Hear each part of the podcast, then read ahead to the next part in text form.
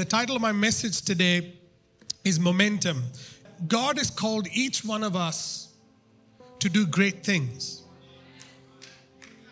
God has called each one of us, as I'm saying it to you, it's a prophetic declaration over your life that God has called you to do great things. See, the choices that you make not only enable you to grow in faith and have an impact in the world, but it also enables a community to have a greater impact. The people who don't have a relationship with God will get impacted by a greater measure of faith.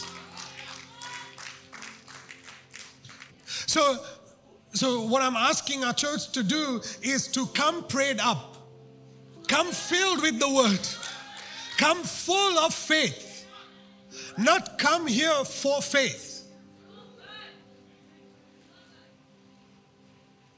See, because there are people in this room today who have never been in our environment before. They don't know the language that we speak. They don't understand what is this faith? What, is, what are you talking about? But they understand community.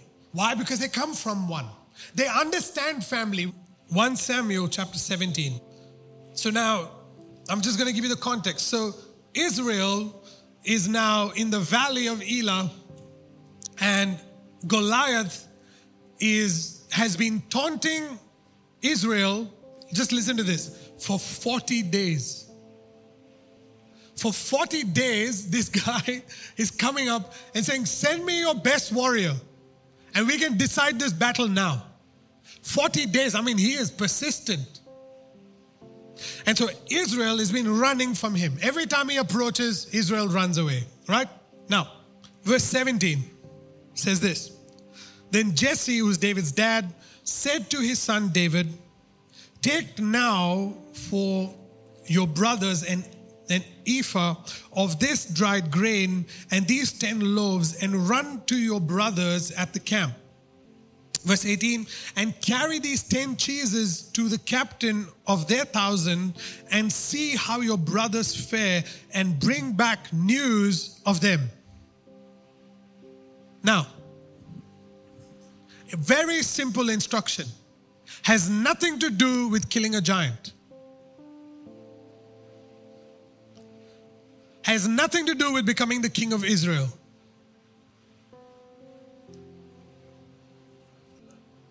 You came into this room without realizing why God brought you here. But you don't know that when you walk through these doors, the momentum that is created in this room will cause you to have an encounter with the giant. And that giant has been taunting you for 40 days. Probably there's a bill to pay. Probably there's someone sick in the family. Probably there's an issue in the relationship. Whatever it is, in this moment is a you've just escaped from all of it. You're just like in this moment of peace. But once you go back out of these doors, there's a storm waiting for you. So what you do in this moment right now determines how you in, interact with your giant. Okay? So the so David now he could have said, Well, you know, I'm looking after the sheep, Dad. I'm, that's, that's my purpose in life. You've called me to be a shepherd to the sheep. I'm really good at that. Why are you sending me to take grain? See, the first thing that I want to tell you we create momentum by our swift obedience to the leading of the Holy Spirit in our lives. You create momentum by your obedience, not by your negotiation, not by your explanation of how you need a breakthrough in your life. You need a breakthrough in your life? What is God leading you to do? That's the first thing. Verse 20. So David rose early in the morning, left the sheep with the keeper. Responsibility. He has responsibility. He left the sheep with the keeper and took the things and went as Jesse commanded him. And he came to the camp as the army was going out to fight and shouting for battle. Right? So they were trying to create momentum. They were psyching themselves up to go now and face the giant. But every time the giant comes, they all run away. David's father, listen to me very carefully. David's father did not know what he was setting his son up for. He just wanted some news. Spill the tea, bro. What's the cause? Let me know what's happening to my sons. Are they alive or dead? David, go bring some news and come back to me.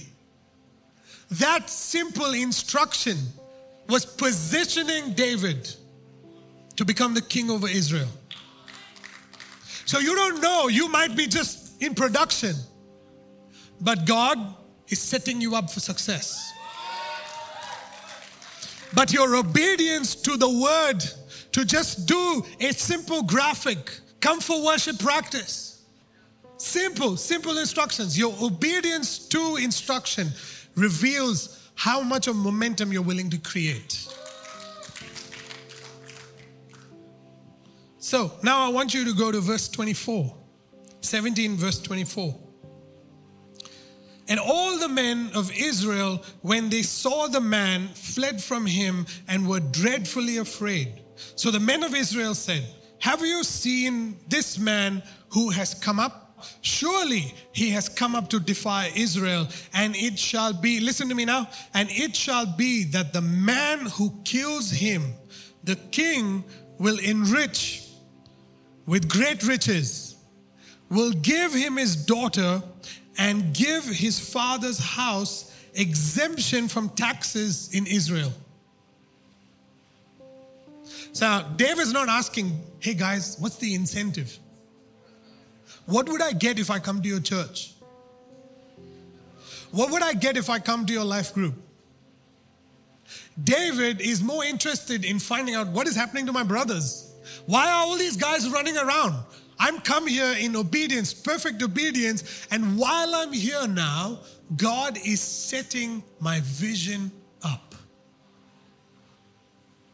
He is setting my vision for my life. See, the second thing that I want you to understand is David filled his mind with a vision that benefited him and his family. Where there is no vision, the people perish.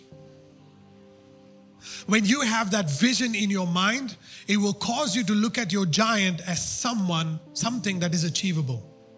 It'll cause you to see that obstacle that is in your life as something that you can overcome. So, vision is very important. So, I want to submit this to you. We create momentum by the way we think but we grow momentum by what we think. Let me repeat it again. We create momentum by the way we think, but we grow momentum by what we think. See, because the minute vision is placed in your heart, you will step out and encounter something that will convince you that that vision is impossible. Look at it from David's perspective. Verse 28. Now, Eliab, his oldest brother, heard when he spoke to the men, and Eliab's anger was aroused against David, and he said, Why did you come down here? And with whom have you left those few sheep in the wilderness? You're just a graphic artist, man. You're just a drummer. You're just a worship leader in the church. Like, why, why have you come? Why are you talking big? See, when your mind is filled with a vision from God, if that vision can be accomplished by yourself, then your God is too small.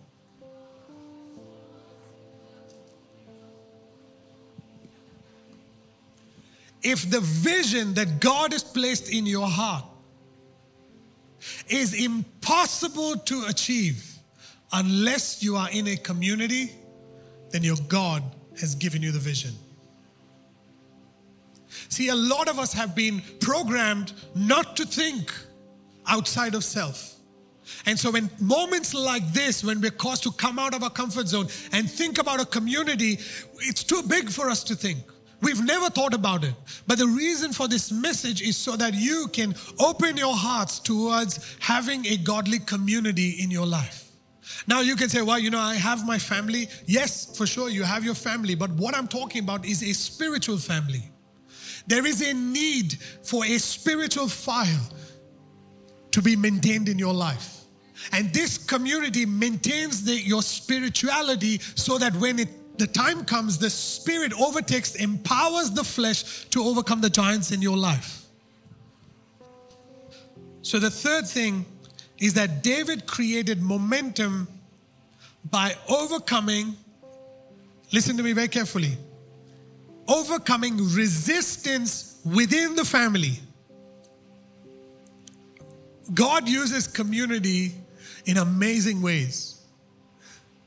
And we think that resistance within a church community is a bad thing. But resistance within a church family, a, a community, causes you now to get stronger in your vision. See, community is not only there to say, you know, you're such a good guy. You know, you, you do everything right.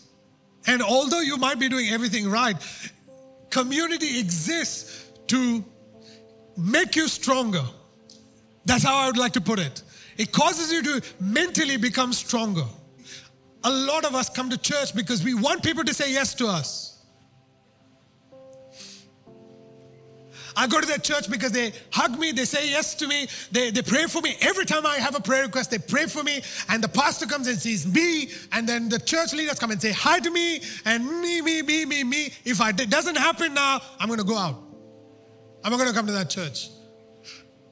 But we must understand what, what God is trying to say to us. He's revealing to us to David's life that his own brother who we might think had an evil heart, was actually making him stronger in the vision because that vision needed momentum before he went to see the giant. See, the community that God has placed you in, if there's resistance in the community, the purpose of that resistance is to get you ready so that you, when you face a, a greater resistance, you have a greater measure of faith and there's a greater momentum in your life for you to overcome the giant outside of these doors. So we must understand through all these points, David is creating, he's building momentum. Now, the fourth thing, verse 38 and 39. So Saul clothed David with his armor and he put the bronze helmet on his head. He also clothed him with a coat of mail. David fastened his sword to his armor and tried to walk, for he had not tested them.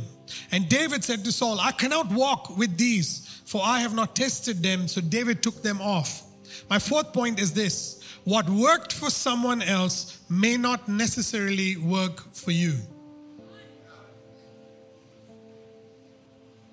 See, the armor that King Saul had was too big for David. I want you to know this.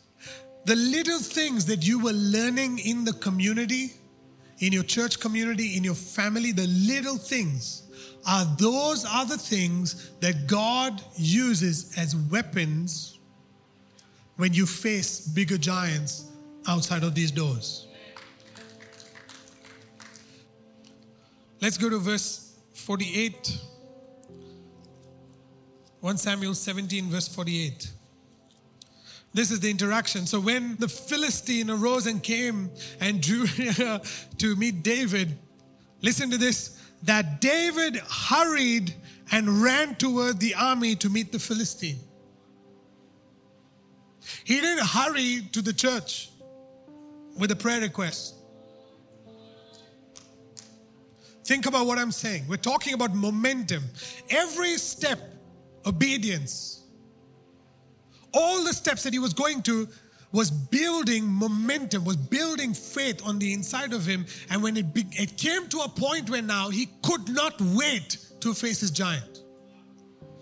I would love to submit to you that when you're part of a corporate faith, a corporate gathering that is full of faith, even though the banks are calling you, you can't wait to meet them the next day. You can't, you can't wait to go to the hospital and pray for the sick. You can't wait to see that person that is in a wheelchair or sick come out of that wheelchair or that bed. You can't wait for it.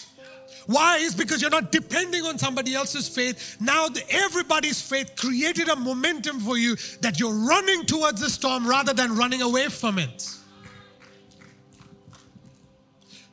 Momentum, the fifth one, momentum builds faith to do the impossible. David ran to meet his enemy. We often think that David went to the river and he picked up these little pebbles, but the Bible doesn't say pebbles. He picked up smooth stones. And I was watching a historian talk about the kind of pebbles, uh, talk about the kind of stones that David used, and they were like little cannonballs. They were like small cannon, like just a little bigger than a cricket ball. See, because you need to understand, it's not it's not the size of the, the, the, the rock that matters in that moment, it's the momentum that you build that causes you to swing that rock at the enemy. See, it's not, it's not the, it's not the, some people can pray for the sick without even using a word. Some people can just pray in their mind and storms would leave, and that's absolutely okay. But sometimes, when we come into an environment like this, I can't read your thoughts and you can't read my thoughts. And we come into a room like this and we begin to open up our mouths and we begin to release prayers of faith and faith begins an atmosphere of faith begins to get built up in this room to a point where it creates so much of momentum that you go out now and begin to slay every single giant that is in your life. There is a great purpose to community. There's a great purpose to being a part of a family and being faithful to a family Sure, you have a call of God over your life. Sure, you have a ministry call over your life. Sure, you have a business call over your life. But God is the one who has prepared a community that will propel you into everything that He has. And when He does that, great is your destiny.